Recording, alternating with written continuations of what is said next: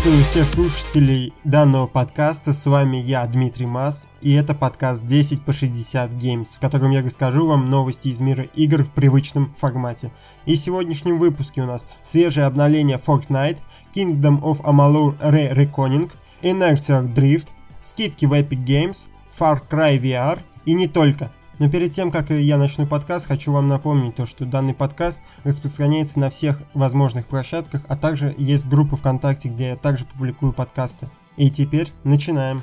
Разработчики из Epic Games выпустили свежее обновление для королевской битвы Fortnite, которое добавило в игру здание Stark Industries. Его можно исследовать в поисках добычи. Также обновление расширило арсенал суперспособностей, удар по выбранным точкам, используя Мьёльнир Тора, стрельба с густками энергии и возможность парить в небе, включив перчатки с репульсорами Железного Человека и многое другое. Кроме того, над полем боя начали летать дроны Галактуса, которые созданы для поиска добычи. Если победить дрона, он отключится и станет оружием. Деактивированные собиратели быстро теряют стабильность и взрываются, если не подобрать их сразу. Наконец, обновление добавило в Fortnite новый режим Marvel выбывания. Это вариант операции выбывания, в котором команда использует суперспособности в борьбе за первое место в турнире. А следующая новость у нас про релиз Party Hard 2, который состоялся на PS4, Xbox One и Switch. Издательство Tiny Bird и разработчики из студии Pinnacle Games представили трейлер к выходу Stealth Action Party Hard 2 на консолях. Игра уже доступна на PlayStation 4, Xbox One и Nintendo Switch. Цены на них PlayStation Store 1399 рублей, Microsoft Store 20 долларов, Nintendo eShop 1499 рублей. В пати Харт игроков ждут десятки ловушек и их комбинаций, 4 персонажа с уникальным управлением, характеристиками и возможностями, а также система крафта, различные задания, локальный мультиплеер и многое другое. Изначально Пати Харт вышла на ПК в октябре 2018 года, а ее релиз на консолях приурочен к пятилетию серии. В честь такого события вторую часть можно купить в Steam всего лишь за 287 рублей, а первую в PS Store и eShop за 278 и 629 рублей соответственно. Следующая новость про Kingdom of Amalur Re-Reckoning, которые вышли на PS4, Xbox One и ПК. THQ Nordic выпустила Kingdom of Amalur Re-Reckoning это переиздание недооцененной голевой игры 2012 года. Как в своих обзорах отмечают журналисты, свежий ремастер не принес никаких улучшений, к сожалению. Это все та же игра, что и 8 лет назад, но с поддержкой куда более высокого разрешения и чуть-чуть улучшенной графикой. Местами игра неуклюжая, особенно по части интерфейса, меню и инвентаря, но в остальном это неплохая RPG со слэшевой боевкой. Критики даже сейчас отмечают достаточно неплохой сюжет. Rare Reckoning вышел в двух версиях. Это стандартная со всем выпущенным к оригинальной игре, а также издание «Судьба», которое войдет грядущее сюжетное расширение Fate Sworn. Перейдем к ценам. Стандартное издание на PS4 2899 рублей, Xbox One 35 долларов, Steam 1929 рублей. А издание «Судьба» на PS4 3999 рублей, Xbox One 49 долларов и в Steam 2669 рублей. События новой Hyrule Warriors происходят за 100 лет до The Legend of Zelda Breath of the Wild. Nintendo неожиданно анонсировал приквел для Legend of Zelda Breath of the Wild, которая стала свежей часть Hyrule Warriors за авторством Koei Tecmo. События проекта разворачиваются за 100 лет до пробуждения Линка в предыдущей игре, а история посвящена великому бедствию, который Хайрул пытался противостоять воплощению зла Ганону и его войскам. Разработчики обещают раскрыть больше мифологии вселенной, а также дать сыграть за нескольких героев со своими уникальными способностями. Линка, Зельду и еще четырех чемпионов, которые отдали свою жизнь за принцессу. Данная игра выходит 20 ноября только на Nintendo Switch. Предзаказ за 4499 рублей уже доступен в eShop. Тем временем состоялся релиз ретро-аркады Inertial Drift.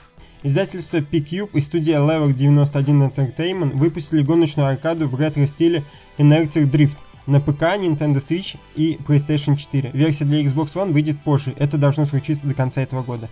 В Steam игра пока что получает исключительно положительные отзывы. Преобладают и зеленые обзоры на Metacritic. Особенно критики хвалят атмосферу, визуальную сторону, саундтрек и необычную механику дрифта, однако отмечают некоторые однообразие игрового процесса. Особенность Narrative Drift в том, что механика управляемого заноса Приводится в действие с помощью стиков. Левый отвечает за руль, а правый за дрифт. Использовать свои умения можно на 16 уникальных автомобилях и на 20 разных трассах. Потренироваться перед покупкой и проверить, что представляет собой игра, позволяет бесплатная демо-версия с двумя трассами и двумя машинами, а купить игру можно за 390 рублей с релизной скидкой. Автору The Maca Reactor удалось взять интервью разработчиков ремейка Prince of Persia The Sense of the Time, спросив их в том числе о графике проекта. По словам представителей из Ubisoft, проект находится в разработке 2,5 года, и на пике команда составляла 170 человек. Большинство из индийских подразделений издательств, но в производстве помогали другие студии. Визуальное оформление, как утверждают разработчики, отличается от других игр, будь то оригинальные пески времени или Assassin's Creed, или перезапуск Принца Персии 2008 года. Команда хотела сделать свою версию Песков времени с уникальной атмосферой. При этом авторам ремейка пришлось побороться с движком Anvil. По их словам, технология создана в первую очередь для игр в открытом мире, а не для линейных тайтлов. Впрочем, тут к разработчикам возникают новые вопросы. На Anvil вообще-то выпущены не только Assassin's Creed, последние две Host Recon, но и Rainbow Six Siege и For Honor. А на ранней версии движка в 2010 году без проблем сделали линейную Prince of The Persian The Forgotten Sands. Команде также пришлось внедрять движок возможности отматывать и замедлять время. Изначально он для этого не предусмотрен был. В целом комментарии разработчиков выглядят странно. В ответ на претензии о графике они сообщают, что изначально и задумали такой уникальный визуал, говоря скорее о художественной, а не о технической составляющей. Выход проекта, напомню, состоится 21 января на PS5, PS4, Xbox Series X и S, Xbox One и ПК. В Epic Games Store стартовали новые распродажи со скидками до 70%.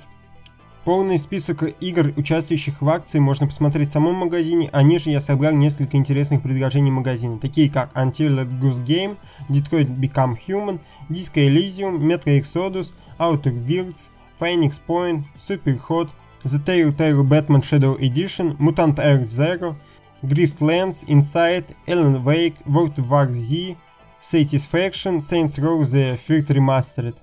Распродажа завершится 24 сентября в 18.00 по московскому времени. Разработчики из Larian Studios поделились новыми подробностями ролевой игры Baldur's Gate 3, рассказав о мультиплеере, кинематографических диалогах и интеграции со стриминговыми платформами.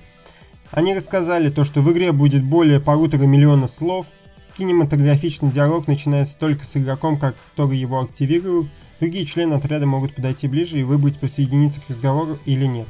В первом случае они получат возможность сообщить, какие варианты ответа предпочитают, а во втором случае они могут заниматься своими делами.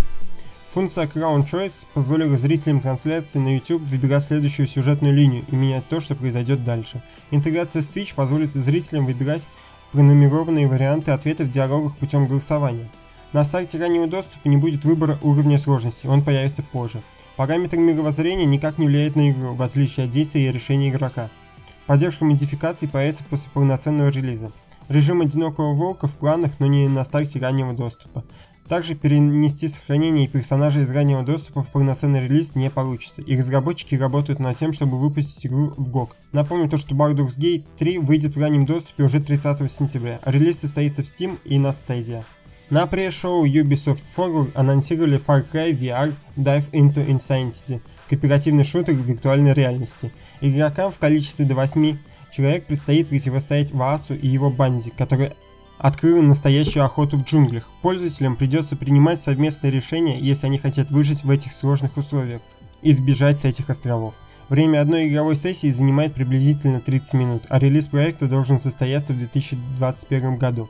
Также на пресс-шоу показали Echoes A Game of the Space, виртуальное исследование космоса. Релиз в Uplay Steam около состоится 28 октября. Сэм Фишер уже прибыл в Rainbow Six Siege. 10 сентября за несколько часов до Ubisoft Forward неожиданно стартовала операция Shadow Legacy. Судя по всему, о запуске нового сезона хотели объявить прямо во время шоу, однако в очередной раз все пошло не по плану. Официально о старте операции пока ничего не сообщалось, но во время сегодняшнего техобслуживания серверов вышло крупное обновление. Shadow Legacy стало одним из крупнейших обновлений в истории самого шутера – в рамках сезона команду оперативников пополнил Zero, это Сэм Фишер из Splinter Cell, а сама игра заметно преобразилась. Появилась система маркеры 2.0 с контекстными уведомлениями, у защитников теперь 10 укреплений стены на всю команду, а не по 2 на каждого бойца. Эми гранаты теперь вырубают гаджеты, они уничтожают их. Добавили баны карт при голосовании, а штурмовикам добавили новый предмет, это усиленный заряд для средней бреши в стене. И это была завершающая новость на этой неделе. Всем спасибо за прослушивание и до скорых встреч!